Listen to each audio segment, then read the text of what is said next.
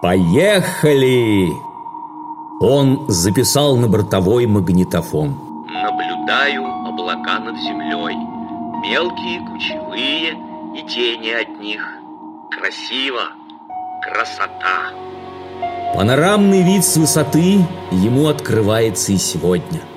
Этот энергичный силуэт каждый раз приветствует вас мощным зарядом уверенности в том, что самые смелые мечты реальны. На Ленинском проспекте наше первенство в космосе абсолютно осязаемо.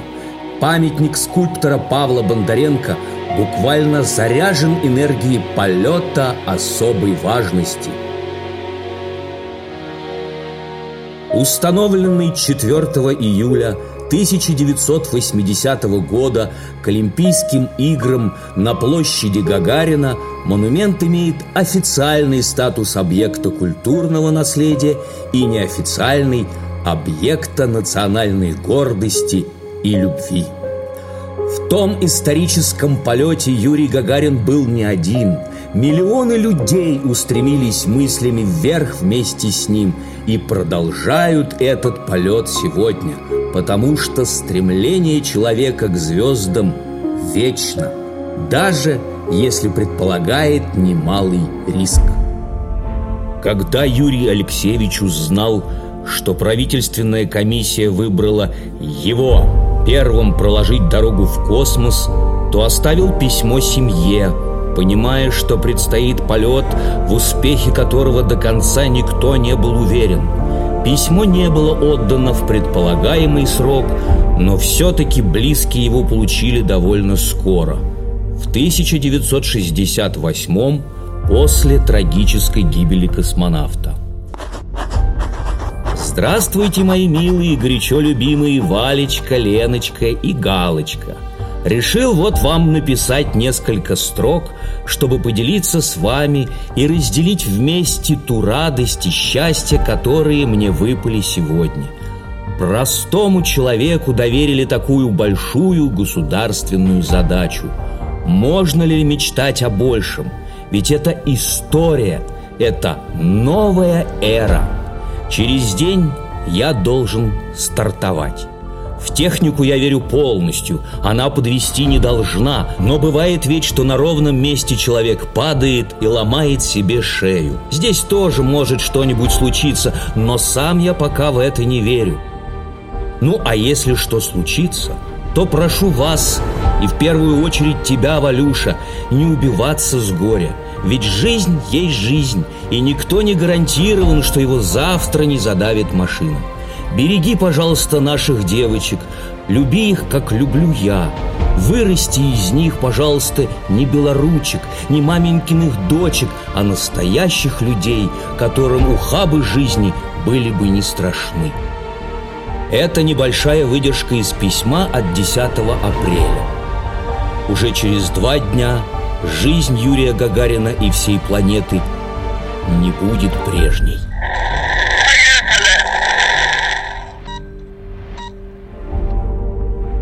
Надпись на монументе гласит 12 апреля 1961 года советский космический корабль «Восток» с человеком на борту совершил полет вокруг земного шара. Первый человек, проникший в космос, гражданин Союза Советских Социалистических Республик Юрий Алексеевич Гагарин. Памятник титану эпохи покорения космоса мог быть изготовлен только из металла, применяемого при строительстве космических кораблей. Монумент стал первым в мире крупногабаритным памятником, отлитым из титана. Не случайно выбрано и место его вечного полета. Именно по Ленинскому проспекту 14 апреля Юрий Гагарин – въехал в город после грандиозного приема встречи в аэропорту Внуково. Кроме того, по замыслу архитекторов Якова Белопольского, Федора Гажевского и конструктора Алексея Судакова, с этой точки памятник должно было быть видно от МКАД.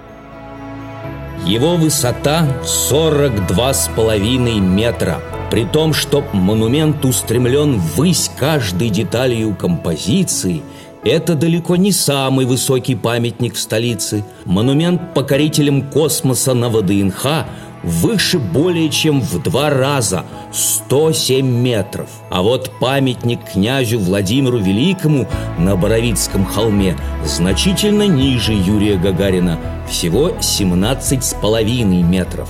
Самый крупный сегмент монумента на Ленинском проспекте – лицо космонавта. Его масса 300 килограмм. Эта часть вызвала немало проблем при изготовлении, поскольку оказалась значительно тяжелее допустимого веса для одной плавки в вакуумной печи. Общая масса памятника вместе с разместившейся у ног героя копии спускаемого аппарата «Восток» 12 тонн.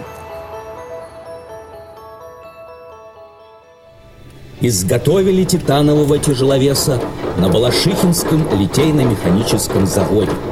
Основанный в 1932 году, завод и сегодня остается производителем взлетно-посадочных устройств для авиации. А монумент в честь полета Гагарина – его гордостью. Подсветка монумента спроектирована так, чтобы подчеркнуть стремление всей композиции ввысь. В основании высокого ребристого постамента, который символизирует старт космической ракеты, по кругу распределены 17 ламп. В сумерках их желтое свечение подчеркивает эффект полета скульптуры. Ежегодно в марте столица поддерживает масштабную экологическую акцию «Час Земли» чтобы привлечь внимание жителей планеты к сохранению природных ресурсов и разумному потреблению, подсветку городских объектов отключают на час.